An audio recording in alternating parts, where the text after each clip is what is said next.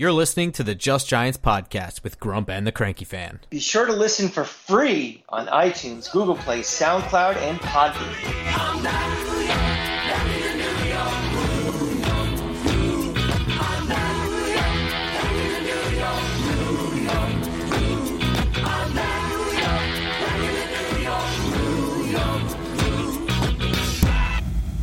All right, everyone, welcome back to Just Giants with Grump and the Cranky Fan, the best damn podcast for the best damn football team. I'm your host, the Football Grump. With me, as always, is Mike the Cranky Fan. We have a solid episode for you today. We saved the best one for everyone's favorite. It's episode 420, and the Giants defeated the Eagles 27 to 10 at home to close out the season to screw a little bit with Philadelphia's playoff picture. Um, there's there's a ton to go over in this episode, so hang with me for just a minute. We're gonna go over the game first. We're gonna get that out of the way. Huge, huge news on the coaching front as the season has come to an end. There's been some coaching moves. Obviously, that's the biggest point. We're gonna spend a lot of time on that, and then we're going to do a quick little year in the review. So if you are just only interested in one of that, this is one of the only episodes I'm gonna do chapters for in YouTube. So go ahead and skip to whatever you want if you want to be a, a dork, or you can hang out with us for the full time. Cranky Finn, how are you? Yes, sir. What a weekend. Uh, Grump, I did a little road trip this weekend to Philly and DC to see the Knicks in both cities win. You know, came back, got on the couch, and watched a beatdown of the Eagles. So, all in all, a pretty fantastic weekend.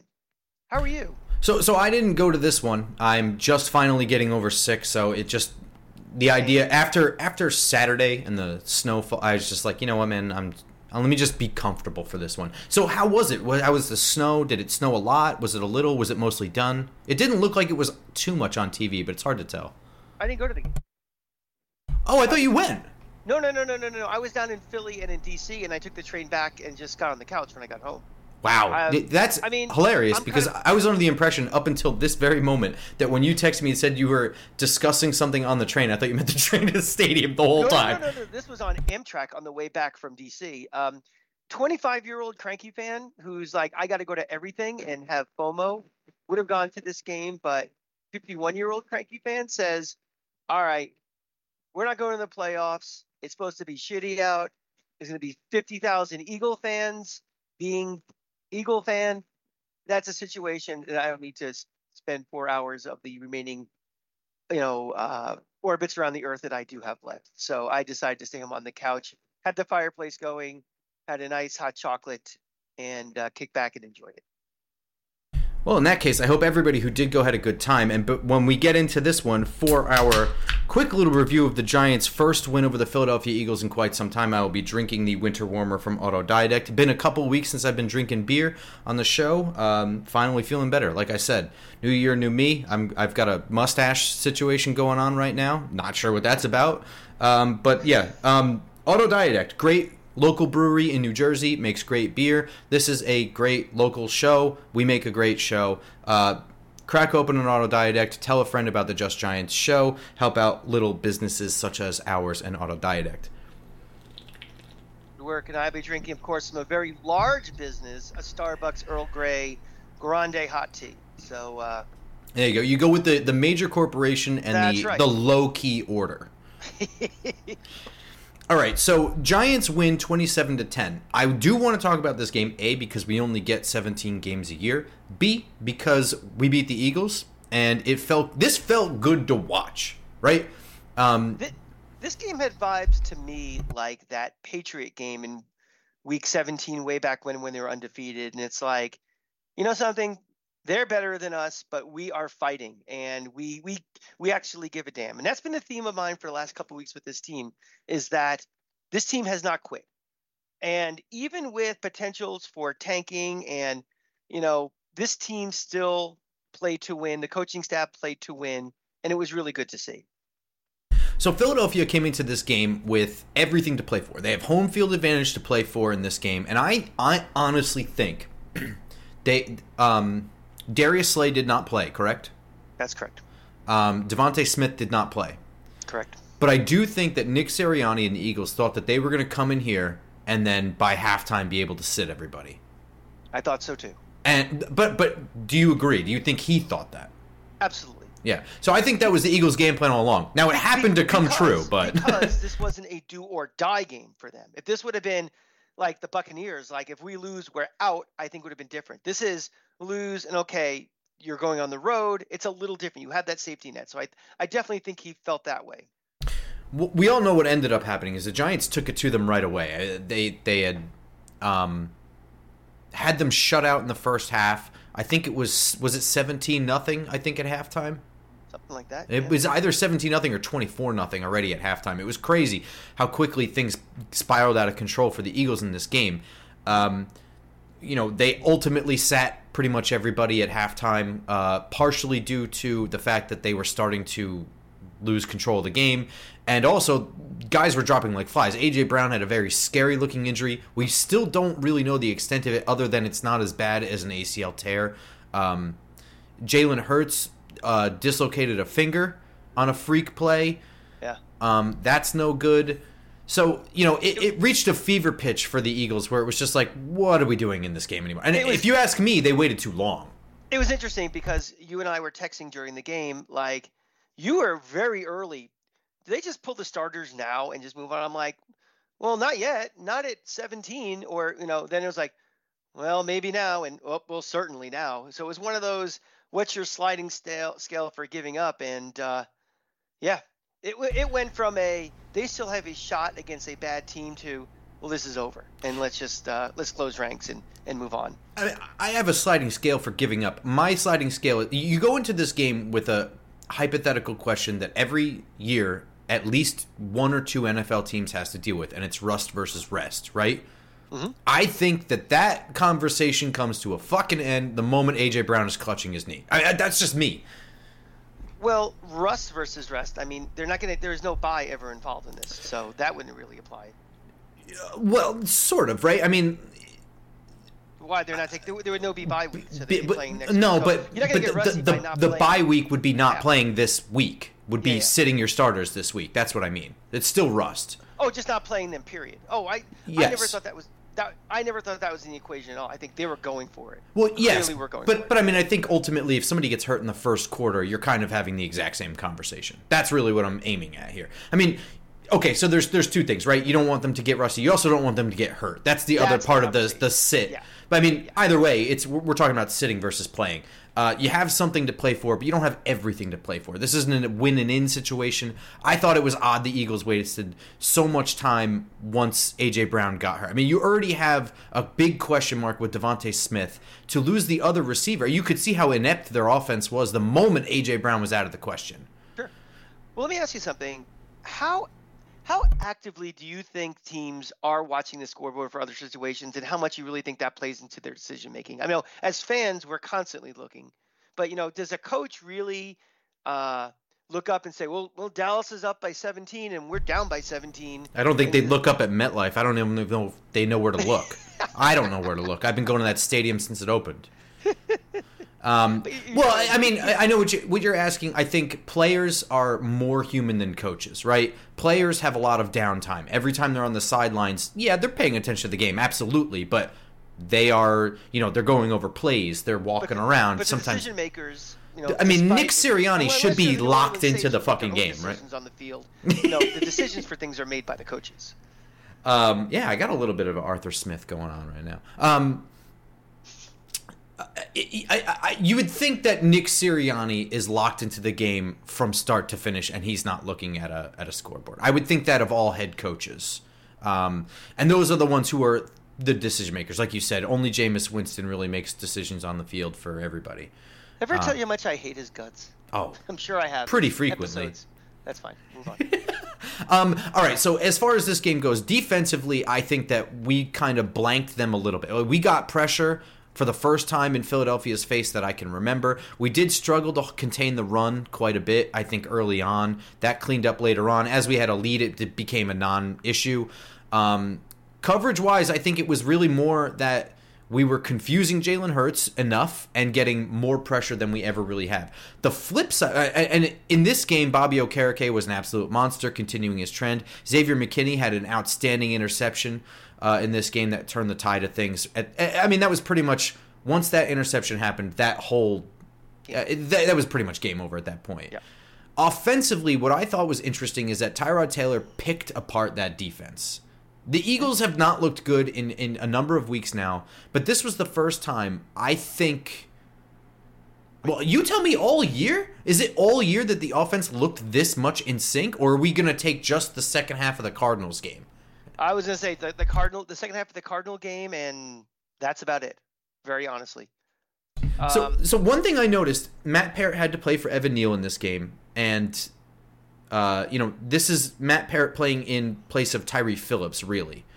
And what's remarkable remarkable to me is that he was not great. He was I don't even know if he's good in this game.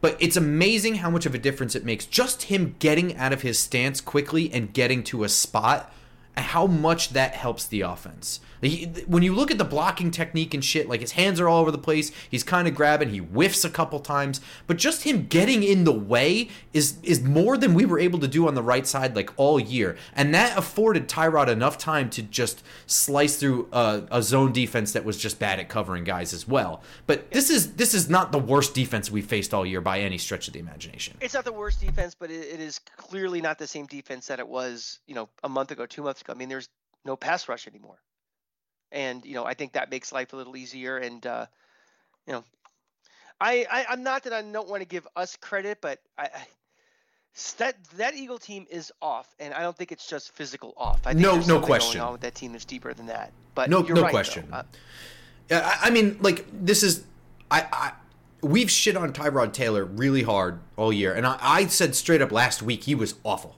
Um, to his credit, in this game, Tyrod as a quarterback made smart, quick decisions. He made good throws. He's still Tyrod. He still throws his body around like he's a ragdoll. But as far as the perform, what, I criticized last week was outside the realm. Like I'm just accepting him for who he is.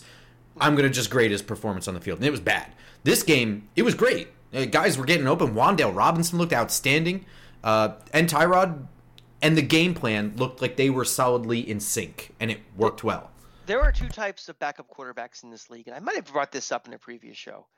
They're the ones that just are not good enough to be a starting quarterback. They just don't have the physical skills. They don't have the mental uh, capacity to. They just they're there to be a body. And then there's the kind that could be a starter if they just had consistency.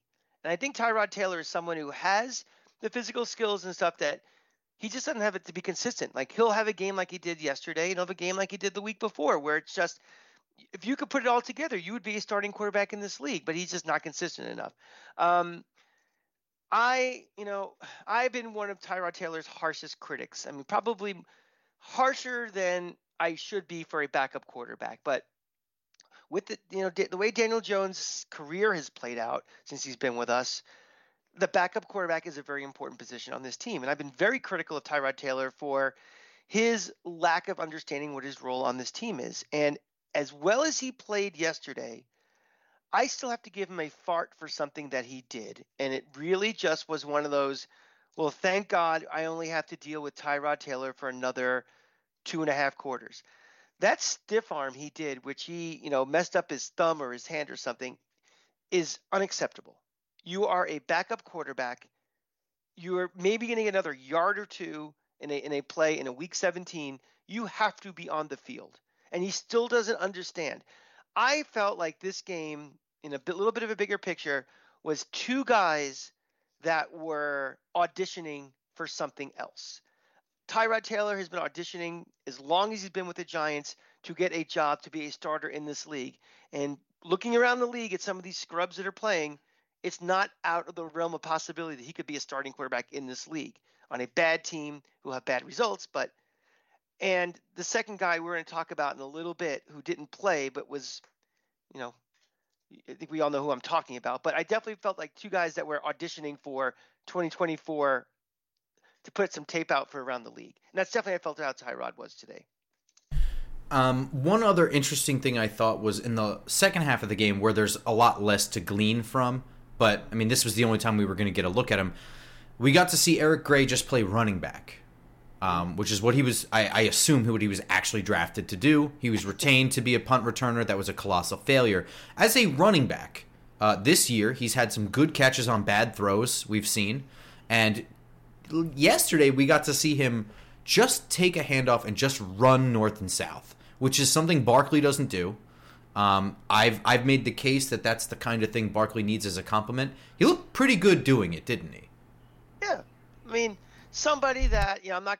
He, let's put this way: I'm just not going to cut him after this year and say it was a failure, get rid of it. I mean, next year you bring him into camp, you bring in some competition, you see if he beats him out. That's kind of how I felt about him. To me, that what I saw was enough to say, okay, throw him into the mix next year, and let's, uh, you know, let's flush the toilet and see who sticks at the end. Um. Otherwise, I don't really have anything else on this game for the most part, other than uh, it just felt good to watch this Philly collapse. I think it was very important for the psyche of this football team and for the people that will be on this team next year, the coaches and the players and the fans. Because you know something, when every time the, the Giants are going to play the Cowboys and play the Eagles, what are they going to hear all week? They haven't beaten the Eagles since X. They haven't beaten the Cowboys since Y. And I don't care that it was week 17. I don't care if it was a strike game. I don't care what. It doesn't, you can't say that anymore. And it's over. And that's something that's, you know, this is a, this is a personal grudge match between the Eagles and, and Giants. We've seen what the Eagles have done the last couple of years to personally, you know, fuck with us. And that, for, you know, that is an, uh, it's an emotional thing for the team to say, okay, we, we don't have to worry about that anymore. Now we go back and we try to play them as division rivals.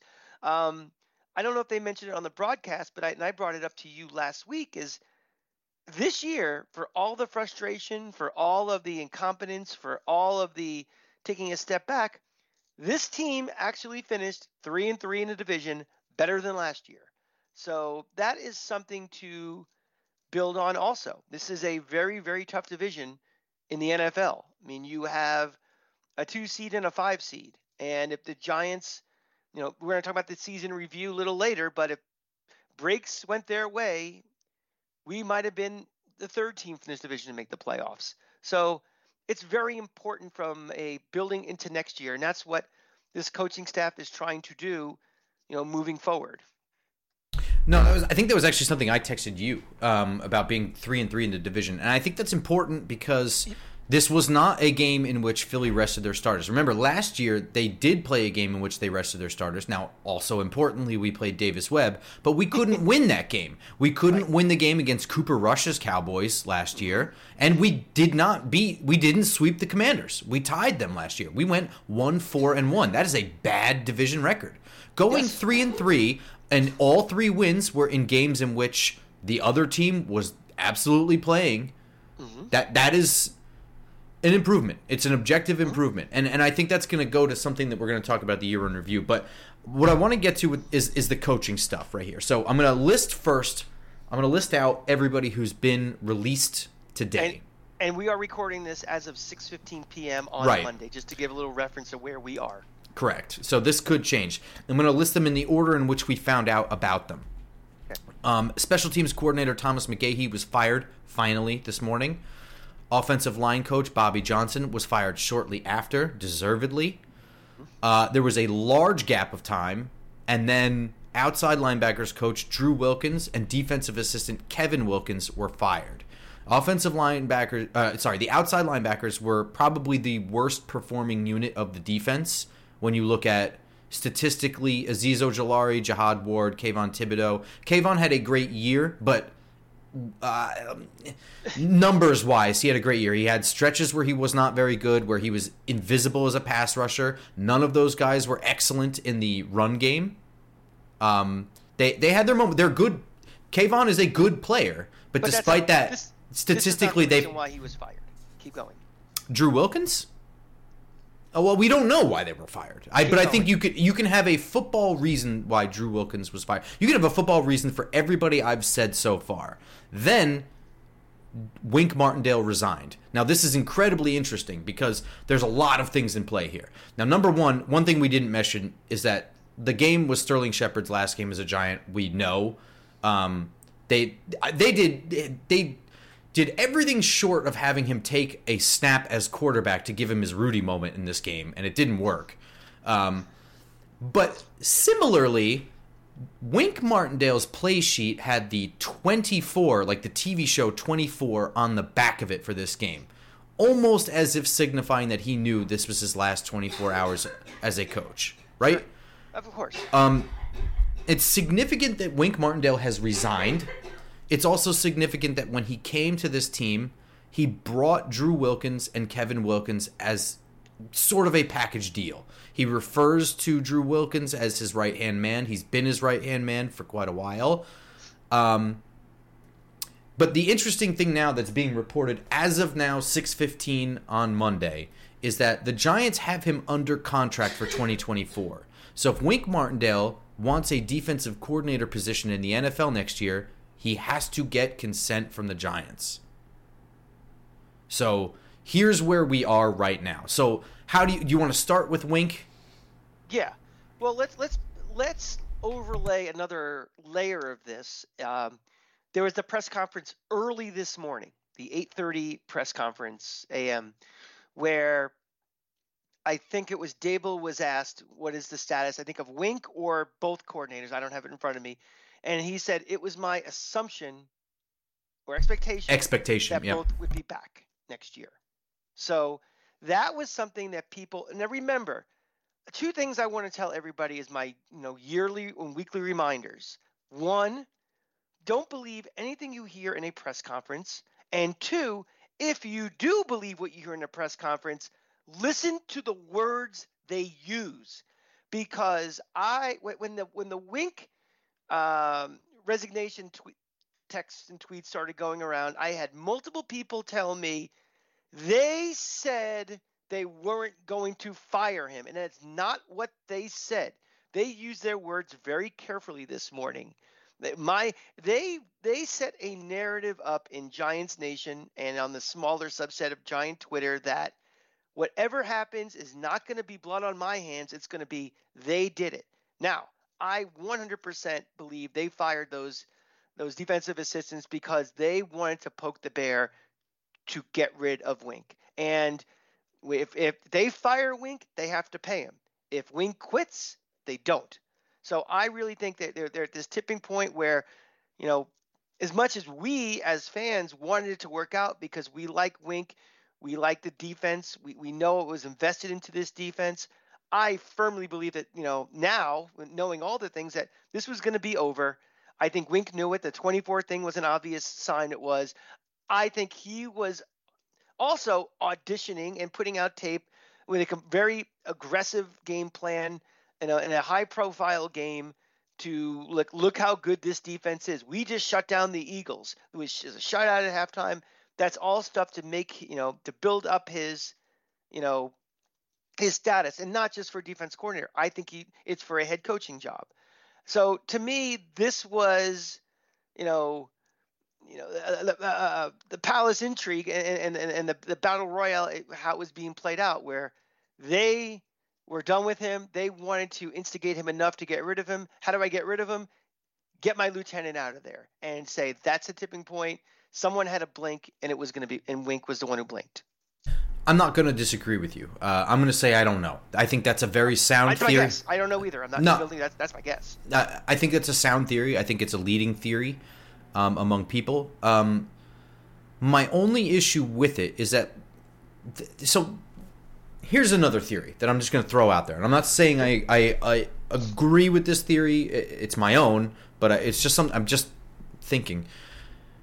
These two guys, this story broke from Jay Glazer like a month and a half ago. Like this is this is not news. I'm sure the story broke with Jay Glazer about a month and a half after it was started or reached a fever pit. You know what I mean? Like I, this is long standing at this point, and this has been a disastrous year right from week one. Okay, um, is it possible that this whole altercation took place because Wink Martindale says to Brian Daboll, your guy that you brought in, that you didn't interview, you didn't find somebody else, you brought your favorite guy to be offensive line coach, is a fucking disaster and it's ruined our season. And Brian Daboll turns and says, Your guy that you brought in, Drew Wilkins, is an awful outside linebackers coach and it's ruining our defense. And I wonder if if at some point there's a contention over are we sticking with these guys or not, and Brian Daboll said, you know what, I'm letting them both go. They're all going. My guy, my friend is going. Your friend is going. We're gonna fix this together. It's a concession. I've I've I've done my part. I fired my friend. I'm firing your friend too. You can do with that what you will. I mean, it's is it possible because there is a football reason to get rid of everybody that they, that was fired today. The guy who resigned, there is no football reason to get rid of him. Right? Well, I would say if they had equal footing and had equal decision making and equal power, maybe. But on the org chart, Brian Daboll is the head coach. That's not what I'm saying. I'm saying No, as an no. olive branch to to um to make the peace. That's what I'm saying. Like you have a problem with my friend, I have a problem with your friend. Maybe we both. You know what? I'll fire my friend, and I'm going to fire your friend too because he's a bad coach. This should resolve our tension, but it didn't. Is that possible at all? Um, it's possible, but I think unlikely. I mean, we our season went downhill not because we had bad outside linebacker play. We we did this season went downhill because we had critical injuries at critical positions on the offensive side of the ball, and that led to a, snowball, and we were done. So I, you know, the offensive line for the the offensive line guy getting fired look, we all been complaining for weeks. We didn't see Evan Neal zero development. John Michael Schmitz regressed during the season. The other guys we had in there are, are just were rearranging deck chairs on, on the Titanic. Andrew Thomas was out for a significant amount of time and probably hasn't been healthy ever since. But we, you know, I, I don't. I, I could see where you're coming from from that, but at the end of the day, Brian Daboll's the head coach, and he gets to make the decisions. It's on all the coaching staff things. I mean, he can, he should be working with his coordinators to make those evaluations and make the. They should be a kind of a, you know, this is the way I'm going. So, you know, give me supporting evidence or contrarian evidence to have it. But at the end of the day, it is his call. I think knowing how close he is with him, I think, and, and, and the timing of it. I mean, if he would have done it in the morning when the other guys were fired, that tells me that something happened in those couple of hours where there was negotiations, communications, whatever. And it might have been between Daboll and and Wink directly. It might have been agent to agent talking. Who knows? But that gap in time says something was trying to be worked out, and ultimatums were spread. And Daboll, being the head coach, said, "All right, I'm exercising my right. I'm getting rid of your guy." And Wink said, "That's it. I'm out. Done." That's So- the last straw. But I think also Wink has been around this game long enough. Now, if two schmucks having a podcast will say the first thing, the reason why this this season went south was well, it was injuries. Duh. Him to go say your offense killed my defense this year, and not and not be self-aware to say, well, that's why your offense killed them. That tells me that he was looking for a reason to get out anyway. So here, here's a couple things I'm going to say. Um, Yeah. And and uh, I'll preface this by saying I don't want him to go. Um, Agreed. so we'll start there. Uh, we'll start with the 24 thing is is petty and childish. I don't like it. Um, for for for a guy who says the players deserve me to be focused and in control of things on the sideline and shouldn't be yelling at them.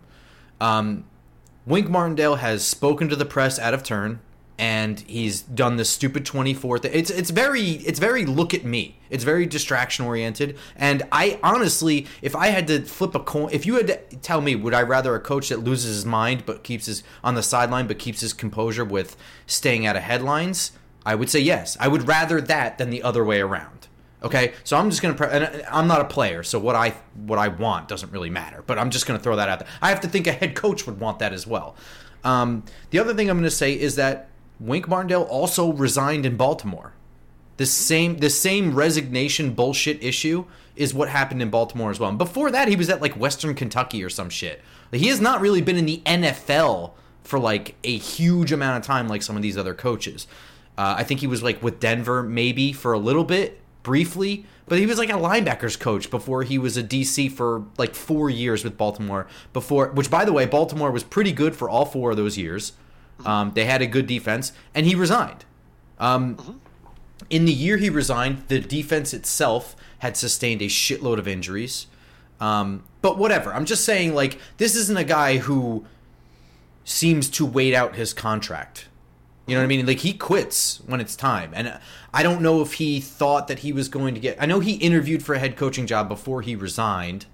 Um and then But how long was he with Baltimore? 4 years? He was 4 years as DC. Before that he was just a linebackers coach.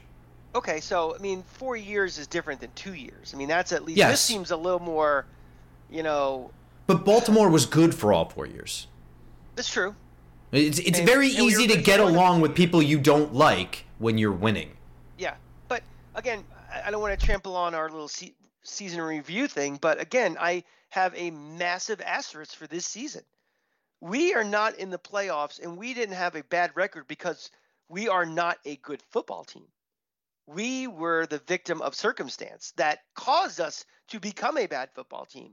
And if he's using the excuse of, you know, we're a bad football team, or, you know, I don't like the direction of this team is going, you know, dealing with having to play Tommy DeVito for five games and having to have uh, Justin Pugh come out of retirement off the couch for it.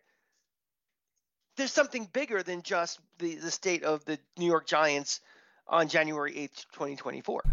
I think it's really more about him being the kind of person that likes. This is going to sound more negative than I mean it, but there are just these types of people that are just function better when they're in control of everything. Do you know what I mean? Like I think I think he wants to be a head coach because personality wise, I think that that's what he probably is best at. Just yeah. being in control of everything and letting things run. I don't think that he is as good just under somebody else's thumb. I, I think and we're that, not talking just being good, meaning being a coach coordinator. No, we're no, talking no. about relationships right you know, relate personality issues you know and, and just not being in control of what he wants to be in control frustrates him i think and i think that when you're winning you can get over that when you're losing you start to lose your temper you know the thing with the 24 it just reminded me of the seinfeld episode when george costanza had to get fired from the yankees he couldn't quit he had to be fired so he, you know he tied the uh, the world series trophy to his car and drove around the locker room he you know was wearing Babe Ruth's jersey and, and got food all over it. He was yelling at Steinbrenner. That's kind of what I felt like what Wink was doing with the 24 thing was just I'm, I'm challenging you. I am. Well, it's that, and he he refused to shut up at the podium. Like, yeah. you know what I mean? Like, you have to know the first time that he spoke and they had to do a whole damage control, that there was a sit down where it's like, bro, you gotta not do that. Like, you gotta keep everything in between. And that never stopped. It, and I know that the beat asked him, so like I, am not entirely on anybody else's side here. But NFL coach, is it mandated that coordinators have media times? I know in college, like the coordinators speak in the spring, and then they speak after the last game. They don't talk during the week ever to the media. Is that do they have to? Because you know, Daboll could always just slap a gag order and say there are no press conferences with my coordinators. They, you know, they well, don't talk so here's the thing. I don't know if it's mandated, but I do think that you have to come out with um or that they do come out with like schedules at the beginning of the year. And I do think that it That's probably fine. but That's I fine. I think it does more harm than good to make it like mysterious when you're like, well, suddenly Wink Martindale said something stupid and now no one's allowed to talk to the media. That I think would make it worse. Because I mean, the way our beat acts, they ask the same fucking questions every week, hoping to get somebody to slip. Right. So, so, and, so well, but but I mean, if you don't if you don't have them talk at all, then they're just going to write articles speculating, and they're going to rip. Apart, they're going to take every little thing from the sidelines, and the I don't think I think it does more harm than good. I, I see what you're saying, but I think once it's set to pull it back, the way the media reacts to things, the way fans react to things, I think that that does more harm than good. I think that that would have been a not that it was good, right? Like the moment that Jay Glazer report came out, we've been having the same fucking conversation every week. Well, let's let's look at this in a little different way. Let's think about this from the Brian Daboll side of this. Um, what does this mean? What does this signal to you about Brian Daboll? Because this tells me that he's the most powerful person right now in this organization. Like That's a major thing to get rid of a coordinator who's pretty successful and is pretty liked by his. He is not fired for. Well, he didn't quit. However, you however nuanced it happened, he is not not he's not not here anymore because of performance on the field, and that's Correct. a lot for a, a coach, a second year coach, to have that kind of control over and get the approval from Joe Schoen to get the approval, uh, you know, from Mara. You think so, so, though? After after what Wink did, I mean, John Mara does not like being a headline, and Wink kind of refused to let the headline die. I do think that it was a little bit easier to convince Mara that, like, look, maybe we can make this work for another year, but I have no control over this man, and I will never be able to get him to not say things that we don't want him to say. I think this is because we are in the weeds with this, that it's a bigger deal than it is to the average Giant fan. I don't think the average Giant fan cares or it's kind of like politics. It's like, you know, something we're do we need to talk about the nuance of everything that Trump or Biden or anybody says every single day in June of 2023 or is it okay on game day or election time who am I voting for type of thing. I think a lot of fans this isn't this isn't back page everyday drama that even something like Buddy Ryan versus Mike Ditka was. I I just I, I think it's something where when we're in the weeds, we care more about it. And I don't think I don't think it got to a level where Mara was like, "Hey, you got to get rid of him." I think it's just, you know, um, it's a it's a big move, and I, I think that getting the the stamp of approval, do what you have to do. I think it signals a lot for, you know, Daboll's status and his. If you if anybody let's put it this way, if anybody thinks that, that he might have been on any sort of hot seat because the Giants regressed, you know, looking at it without having any context or anything else, that notion has been dispelled. So here, here's what I will say though. I, I agree. It it didn't reach the Joe Judge 17 minute press conference answer level of um, embarrassment. But Jay Glazer doing a national report on Fox right before kickoff is a big deal, and it's not a report that they don't get it's it's a report that like internal relationships within the building are now external and i do think that that is a big deal to john mara um, not so big that he had to intervene but i what i'm saying is i think it's a little bit easier for for brian Daboll and joe Schoen to come to him and be like look man we sat and talked to him and told him he couldn't do this pat hanlon talked to him and he's still doing it like i have no control over this man I, I I think I, I gotta have some control over him. Whatever. Yeah, I I just think that that conversation is slightly easier because of what Wink opened up. Um, and and I'm not saying that Wink is at fault for whatever the rift is between them because we don't know what it is. But I am saying he didn't keep it out of the press at all. And that was on him him and his players. It was like him and, and Xavier McKinney. Remember that there was that random guy on the internet that said that he had sources within the building saying that they think Daboll's a clown and stuff like that. I think that guy has like one source and it's like Xavier McKinney or something. But mm-hmm. but you know that kind of shit getting out is exactly the kind of thing that that John Mara doesn't like. If he's if he loses, he loses. You know if that's fair. That's y- fair. You know what I mean? That is very negative. Pre- that's very Jets. It's very Jets. um, as it's, st- I mean, do you think this thing with the contract means anything? Do you think Josina Anderson's NFC East shakeup tweet that she uh, vaguely threw out there a couple weeks ago? I know people are saying that Nick Sirianni might go. Um, do you think there's any chance that the Eagles hire him as a head coach to avoid the defensive coordinator contract situation thing? So wait a minute. So you're thinking that um, so wait, wait, wait. Let's let's. One I, year removed from a Super Bowl appearance, they're going to fire the head coach and bring in the I'm not. I, coordinator. That's not my speculation. That's okay. other people. I didn't. I'm not the one saying that. That's a lot of other people saying that they think that Sirianni maybe. You know, I think that the theory is that Steichen and Gannon had more to do with their success than Sirianni last year, and when they went, um, I, I don't know, man. Uh, this I don't pay attention to Eagles shit, but that's, that's, what other people are saying. Other other people within who follow the Eagles on a day to day basis are saying Sirianni. There is some mutterings that he could be let go, and I, I think that's ridiculous personally. Um, but if the Eagles are going to cuck us for Wink Martindale, that's the only way to do it because they cannot sign him as a defensive coordinator. That being so in other, said, in other words, in other words, the Mets went to George Costanza and said, "Make sure you get yourself fired so you can become the head department of uh, scouting for the Mets." What, That's, that's, wait a minute, just just a moment. Howie Roseman did something very very shady with Arizona to get a draft pick. Something that's never been done in NFL history, Uh, where, yeah. where a, a resolution was done on the side without NFL punishment. They hand shook on a draft pick selection, which is horseshit, by Okay, the so way. let's- but let's let's play this out then. So this scheme had to have been hatched two months ago. So we're saying after ten weeks, when at the time the Eagles were what eight and two, to eight and two, coming off a Super Bowl. You know something? I don't think this coach has got it. Let me see if I can hatch a scheme where the defensive coordinator from the team that we've been trolling for five years, we can get him to act like an asshole enough so he would be fired or quit so then we would come back, regardless what happens the rest of this season, and bring him in as our head coach.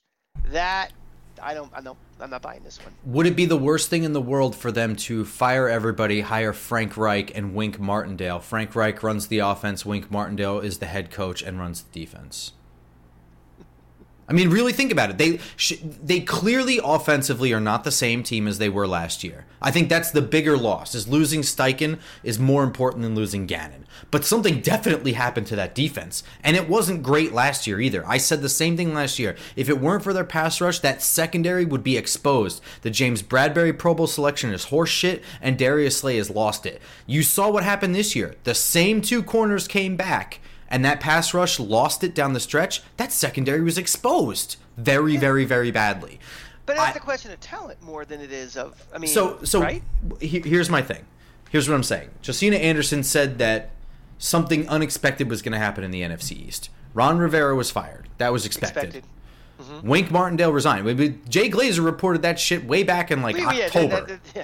That's not unexpected. So Right. what's the unexpected move? Is Dan Mike Quinn? Getting fired if they don't make it past the second round. And I said this two months ago. I mean, that's the That's more unexpected. that that is the more obvious thing, in my opinion. That's what I would have thought. Like I said, other obvious, unexpected. other people are saying the Sirianni thing. That is not my theory. I wouldn't fire him at this point. I think that's silly.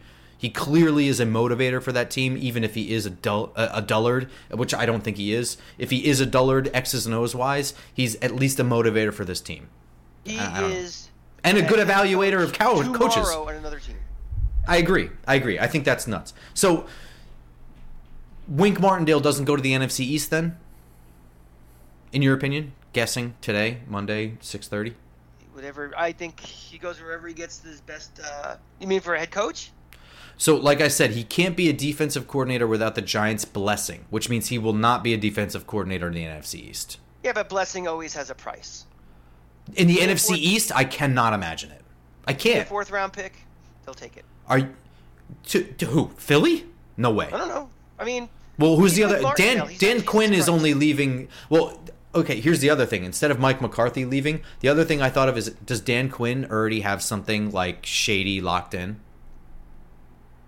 Is Dan Quinn the head the coach of Washington? with the Cowboys. No, I I honestly think that Dan Quinn already has a head coaching job locked up somewhere. But is that is that like a surprise though? Like unexpected? I mean, It's unexpected assumed he'd be enough. job. Um, We even argued it, and I was like, "Really?" And you were like, actually, "Nuts." you know what? I'm going to say no on that only because Josina Anderson reported it, which would mean that it would be tampering. On a scale of one to ten, where do we have Josina Anderson in the? If Glazer's a ten, and Wesley Steinberg's a zero, where does she rank in this? So I'm gonna remove myself from this voting because I don't really follow her. I know she is a very polarizing media figure. So rather than contribute to that without following her, I'm not gonna. I'm just gonna abstain. You can answer that though. From what I what I, don't can know. tell you That's- is that that's that fair. That's, putting a vague tweet. Guys than Yeah. Putting putting a I'll I'll say this, putting a vague tweet that something unexpected is going to happen and not reporting it is stupid. And then she's tweeted something else today that was also like vague and stupid. Like that to me is just not being a journalist. It's being like a teaser and it's annoying, but I don't know that she's bad at her job or anything like that. I just remember one of our the other podcasts that we associate with. I remember just kind of clowning on her for something last year. I don't remember what it was. I just remember, oh, she said that. Like, okay. So I don't know. Um, So okay, That's one of those things you can throw out there that you can come back and you know say anything happened, and it's like, well, you see, exactly. Like, you know, That's why I think it's stupid. Commanders goes. In, in, yeah, exactly. And if and if if it the news is Wink Martindale, she can pretend like that was unexpected, but it wasn't. Yeah, Anybody who was actually paying attention. as the sun coming up tomorrow. Yeah. So so where do you stand on let's so we named five coaches that are no longer with the team. Is there anything that you I mean let's go from the top. Thomas McGaughey. Any concerns? Thank God. Yeah, okay, same. We've never had we've never been at advantage special teams while he's been No. here ever. Even when we had a Pro Bowl kicker, like The y- best thing we have a Pro Bowl kicker, and we're never a special teams advantage. Turning punts last couple weeks, and you know he had, that was almost all individual effort. Yes, That wasn't because of coaching. That was because all of a sudden we got this guy who had that one fantastic run against um, uh, uh, the Rams last week, and you know has makes something out of nothing. That tells me that's a player. That's not a scheme. That's not a philosophy. Bobby Johnson being fired. Any thoughts? Thank God. Same.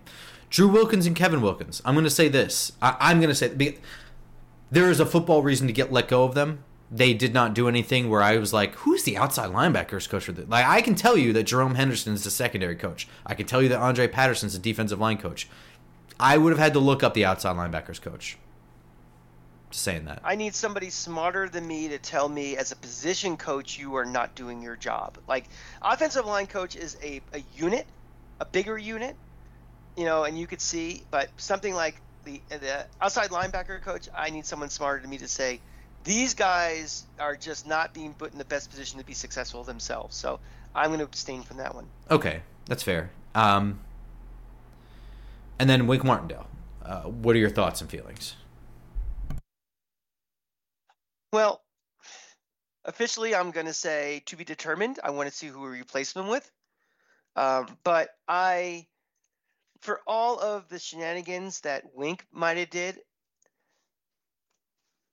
I need to find out from the other side of what Daboll did. Is Daboll an innocent bystander on this, and it's like this guy is just bad to work with, or is Daboll an asshole?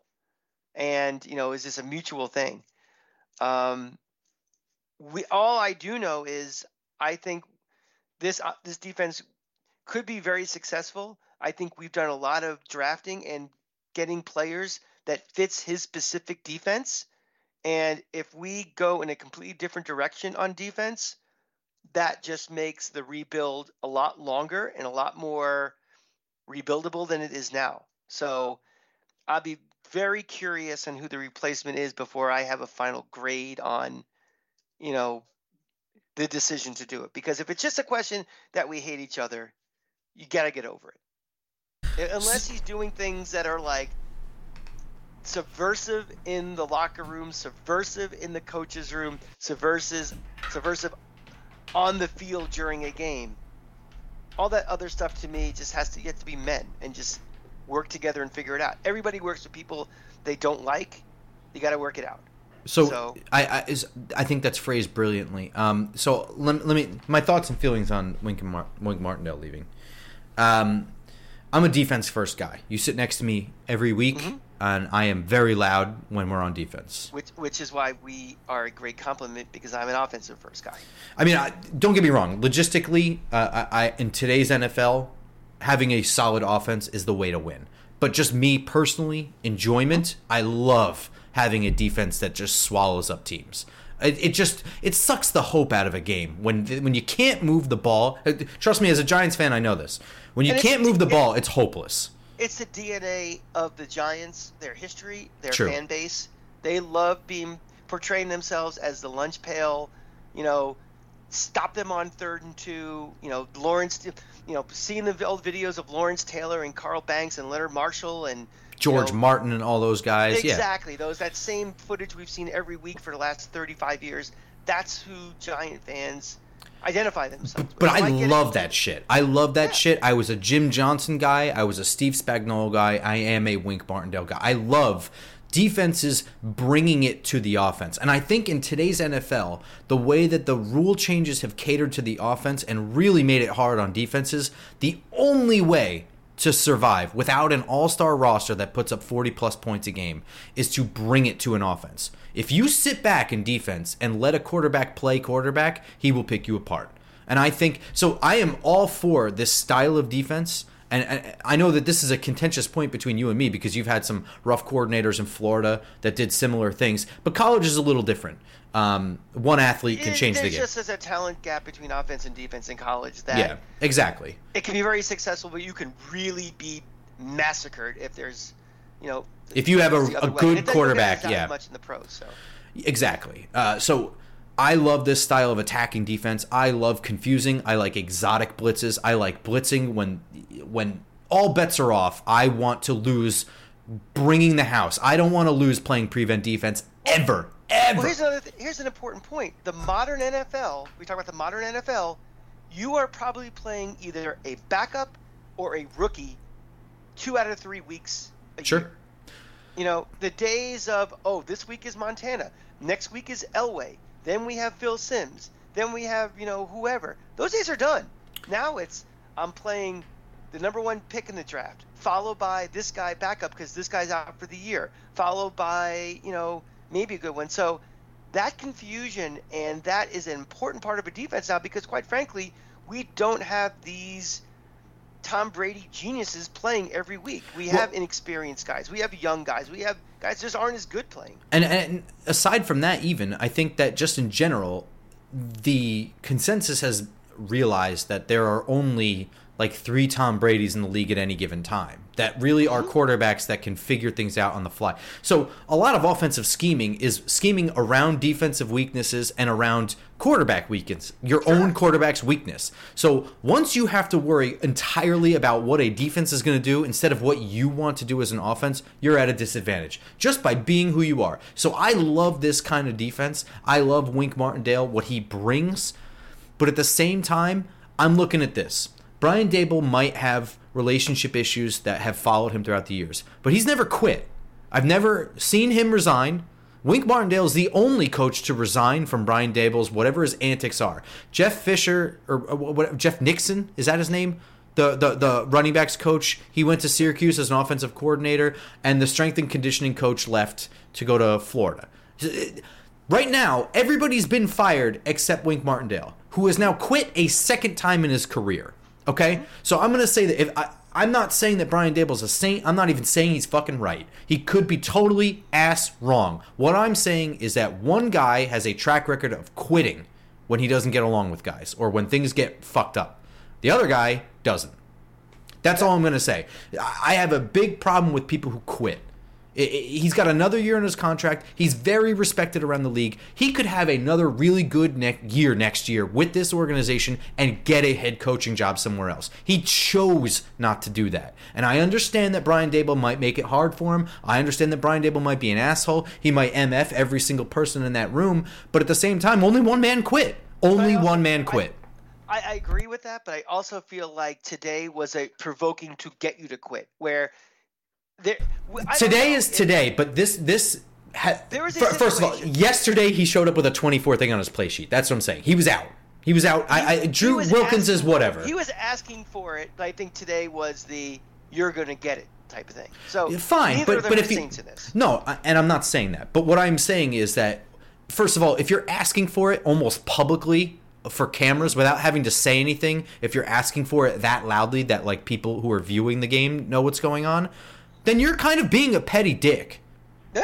Oh. Uh, so I, am just like I'm saying, like if this were the only time Winks ever quit, I'd be a lot more concerned about what we have going on as a coach. But what I'm saying is, after this disaster year, only one guy quit. He gave up, and I think that's kind of shitty. It's it's super unprofessional. I think the 24 thing was unprofessional. I don't give a fuck how sorry i know i gotta control that but like i don't care how professional you act on the sideline where you're not yelling at players i would rather you yell at players and not do stupid shit like have a 24 thing on the back of your play sheet because you know you only that got was 24 embarrassing. It, that was asking for it. And yeah, this is a grown man in his 60s this isn't this isn't a 23 year old player that we drag for this kind of thing also where they say we got, got to be more professional. The cameras are on you. I know you're just a kid but you got to do this is a 60 year old man. Come on dude You know what I mean? let me ask you. So let me ask you something. So then again, I'm going back to that time gap between the first batch of coaches being fired and then the second batch and the resignation. Do you think that you know? I mean, to me, if they knew this was going to be a divorce, like the the Harbaugh in San Francisco, where you know. The, the clock struck zero, and then within five minutes, there was a press release saying Harbaugh was gone. Do you think there was actually like a last ditch attempt to make this work, or do you think that was just you know, I, I what I personally think happened was I think when Daboll said it's my expectation he'll be back, he regretted that as soon as the words flew out of his mouth. And you can't all of a sudden, you know, make the uh, the Saturday Night Massacre moves like he did that quickly because you look really bad. Now I get it; it's only seven hours. It's not like it was two weeks later, so it still comes off bad, but not as bad as it did would have with the initial batch. I just think it. No, I, makes- di- I actually it makes the disagree. team look like the Jets, like Well- you referenced before. I, I I agree with that, but I, I disagree that. I, I, I don't think he regretted saying that at all. I think those were calculated responses. I think they were anticipated questions. Obviously, I think they were calculated responses, and I think he used Wink's words against him. I, I think Bobby Skinner did like a really quick, immediate breakdown where he used all of Wink's words against him about wanting continuity, continuity, wanting to keep things together, being respected, all that stuff. He and he he put the onus on Wink to stay. He wasn't going to be fired, and I expect him to be back. It was on Wink then to make a decision: Are you going to stay under contract or are you going to quit? Because I'm in control, and I want this guy gone because he hasn't done a good job. Neither has my friend, and so uh. while while I do think that it is definitely 50% chance I, I feel 50% chance it's poking the bear that they fired him to poke the bear i don't see what that accomplishes i, I- mean I, I, don't I think what it does, it gets him, it gets him to quit without having to fire him. That's what it does. but That's why do you want that why does brian have to pay daboll give a shit about john mara's bank account he doesn't it doesn't doesn't kind of got the cap i don't think he cares about john mara's bank account why would he care about that Well, maybe that was the direction from above then. I, I honestly think it was really just like the ball is in your court, Wink. Are you here or not? Public because this is the same thing they did to Saquon Barkley. They snuck out a report, and Barkley had to play defense. He had to go on things and say like, I, I, and by that point, the fans were already against Saquon Barkley, and he was kind of stuck taking the franchise tag. And I'm not saying it's a shady deal. I'm saying it's a calculated one. It's a business. You know what I mean? And with the Wink situation, it's not even about performance. It's about you being a dick. You're not listening to me. You're making things harder for me, and now I have to answer stupid questions every single week because you couldn't keep your mouth shut. So Why just fire him? Because I do think that they he hired him for a reason. He was they had no previous relationship. He is a very good that's defensive fine. coordinator, and I think Brian Daboll can deal with the fact that he doesn't get along with the subservient. He doesn't have to get along with his subservience. You know what I mean? I think Wink can't deal with his not getting along with his own boss. That's that's how I. I'm not set in I any just of find- I this. just- I, I it's find it definitely hard- possible. I- It's, it's certainly possible. I just find it hard to believe that. In, in what I think happened was I think there was meetings this morning, and I think I find it hard to believe that there was some sort of detente that was made between the two, and then three hours later they decide to fire the his lieutenant, his trusted guy, and he said, "Oh, all bets are off. I'm out." Wait, who said there was a detente though? I didn't say that. I didn't even I- imply it. I, that's my that's my that's my Oh, okay. my Yeah, no. Because again, if there wasn't th- th- that time gap between those first coaches getting whacked at you know nine o'clock this morning, and then the and then the the other two getting smoked at was it two o'clock, three o'clock?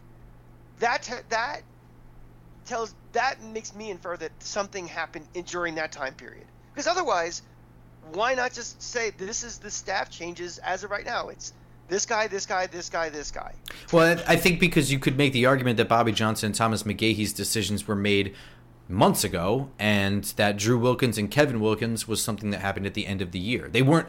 Drew Wilkins was not egregiously bad as an offen, uh, outside linebackers coach, but Bobby Johnson and Thomas McGaughey were egregiously bad. People were calling for their heads in September.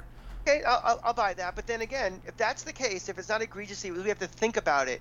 We're making that analysis in five hours on the day after the last game of the year. It that could- to me sounds like something like No, okay, no, no, let's no. do our exit Wait, interviews. wait, wait, yeah, our- hang on, hang on. You have an exit interview. It could depend on their answers. Do you think? But you think all those exit interviews were done with but the coaching. Remember, they do it in five hours. Yes, it, with the coaches. Yes, I think they could have done the. Okay, so you have you have to you have to gather all this information from, you know, the 53 guys on the team, the all the coaches and all that stuff, and then take that information and then make informed decisions that quickly. I don't I don't think so. No, I. I first of all, they're not going to do any of the firings on Tuesday, so they're going to make their decisions on coaching staff on Monday, no matter what. Yeah, I, some I, of them could have been made before Monday, like Bobby Johnson and Thomas McGaughey. Drew Wilkins and Kevin Wilkins could have depended on their exit interview and after a real full evaluation of everything, which could have happened. And by a full evaluation of everything, I mean Brian Daboll sitting down with Joe Schoen, Brandon Brown, and John Mara and really going over year end stuff. I'm sure Joe Schoen and Brian Daboll talk every single day, and some things were ironed out in advance. But you left out a name in that. Well, I mean, I just named people. What? Who? What? You Wink. You didn't name Wink in that conversation. I didn't name Kafka either. Right, but Kafka's. Why would Kafka?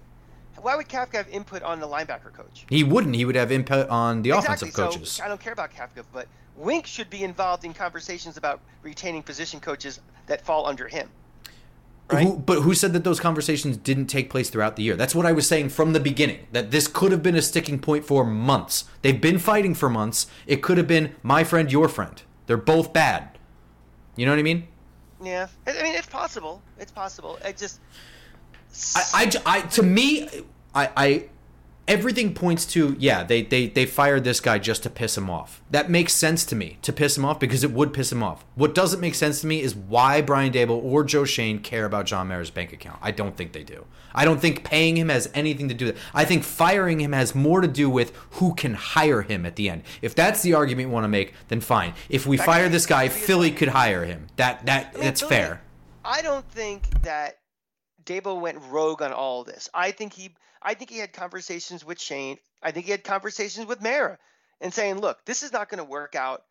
You know, if I just straight up re- fire this guy, what are implications? And maybe it was brought. I mean, Schoen, we think he's a very smart guy. We think he's not just, you know, who looks at the complete big picture, who has every stone unturned. And maybe one of those things he said was, you know, if you fire him, you know, he can go anywhere. But if he quits, he has to. We, we have a bit of a, a lock on him. Me, somebody gave him counsel, and again, maybe it's not just for the money. And again, how much are we talking about? What was his contract? Uh, we're not privy. To, we're not privy to that info, ever. Not usually. We don't, we don't, know that. So I mean, what realistically, what could it be? I have no idea. Honestly, we don't know what assistants. No, because honestly, coaches' salaries don't go against the cap. So if you really want somebody, they, I mean, you could have situations where one coordinator is making significantly more than the other, um, and I'm mm-hmm. sure that happens all the time. But you know no, we're. It, like when when Bill O'Brien together, I think it makes more sense about the. Well, I don't want this guy coming back and burning us within the division. Right. Let's that makes sense. Get him to quit so that we can say no to who wants to hire him. Yeah, that makes more sense. Um, overall, this year I felt for all the blustering we just did for like 35 minutes about how the coaches don't get along or mm-hmm. you know we didn't even bring up the fact that Wink Wink's defense did not perform exemplary this year. Um, and w- one of the things I was saying about um, you know the outside linebackers coach not doing a good job for the first half of this year, they struggled to get turnovers and they struggled to get pressure at all. So mm-hmm. um, that aside, despite all the injuries, despite despite not having Daniel Jones, without Andrew Thomas, I honestly think forget all of that. They still could have won four more games this year. That absolute that they lost in the final minutes and been a 10 win team and went to the playoffs. Despite all of that. That's not even saying what I, I think I've said to you before, which is if they had had an average quarterback that stayed healthy from the start of the season to the end, they'd be even better. They would have probably won 11 games, in my opinion. They lost four very close games this year that they should have they could have won. They should have won in Buffalo. They probably should have beaten the Jets. Um, they could have won two other times. They'd be a 10 win team. Uh, I, I honestly think that this year was a disaster of all the worst events that could happen, and it was a true testament to the gathering of coaches. It's a conglomeration of very good coaches, by the way. The defensive assistants, besides the Wilkins twins, are, are the brothers, are uh, very, very good. Jerome Henderson's very, very good. Andre Patterson's very, very good. Wink is very good, right? Um, I and Brian Daboll, I think, really jumped into the offense and helped Mike Kafka navigate what was essentially an impossible situation at the very early point in this year. I feel very negatively about what happened between Daboll and Wink because it tells me that Daboll was difficult to work with, at least in some capacity. But otherwise, coaching this year, I have to think they have done so much to mask what was an impossible situation, and they nearly, I would say that they nearly made a playoff push. Even playing Tommy DeVito for like four games. During the Tommy DeVito run, if you went watch the game on Fox when they do division leaders, wild card in the hunt, the Giants on the bottom of the screen on that in the hunt were on that list. We're talking a team that had Tommy DeVito as their quarterback. That I think is all you need to know about how bad this season was and what the potential was for making, you know, chicken salad out of chicken shit. This team had no business even being anywhere near that board. And I, I think that these catastrophic events happen so fast. That Dallas game, besides losing Andrew Thomas, when you lose, when you get hit in the mouth that bad that early in a game where you're all off season, we, how excited were we all off season? We went to that training camp. We, were, we just couldn't wait for the season to start. We, we, we did our preseason thing. We thought this team was, you know, this was a playoff team. We weren't sure about are they Dallas and Philly good, but we definitely thought this team was playoff caliber. When you get hit in the mouth that badly, and then when you lose the most important player on this team, you know, as important as Daniel Jones is, Andrew Thomas is the most important person on that offense. You lose him that quickly, and then everything else happens, and then the the, the uh, you know the DJ stuff and, and everything just goes downhill. It is very very difficult to psychologically dig out of that hole, much less physically play out of it. So this season to me is just a giant asterisk. I, I, I think the Daily News had a you know one of their idiot columns yesterday about Joe, it's this is all on Joe Schoen and Brian Daboll to reverse course on a disaster season. And I, I was just I didn't even read the column. I didn't read the article because that is an idiotic headline. You know, you can't. That's like asking again. You know, the old asking Mrs. Lincoln. Well, do you think the play was good? I mean, it has nothing to do. What if you're ignoring the major problems? What happened to this team? This wasn't because they drafted poorly this year. This wasn't because Daniel Jones regressed. This is the fact that Daniel Jones was unavailable.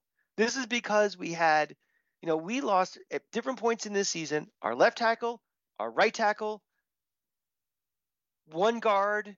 We had a rookie center playing who we feel didn't progress, and we already rectified that potentially by getting rid of the offensive line coach.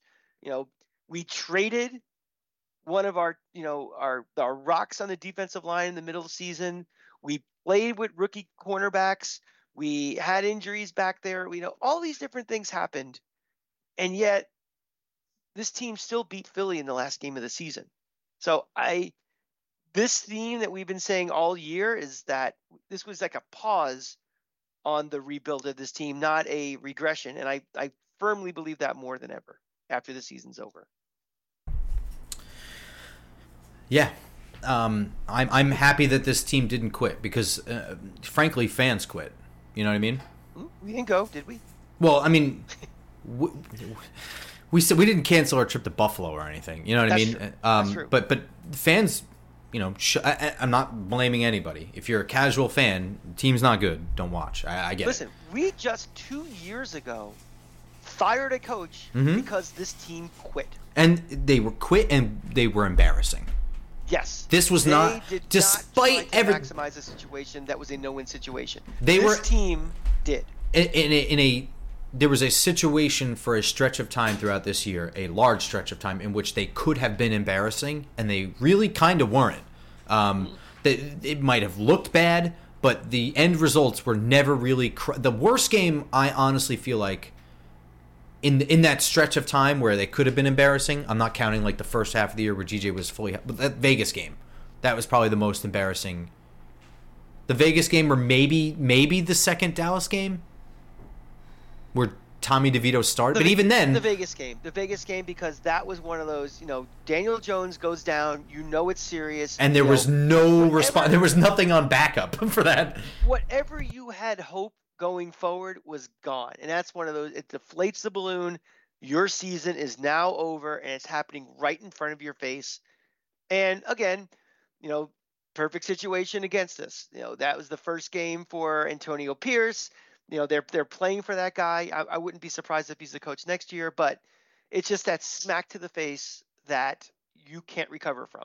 And so again, but why did that happen? Not because we weren't prepared for that game, not because we had a bad game plan, not because players played poorly. Starting quarterback got hurt. He's out for the year, right there. That's pretty much all I've got for this episode.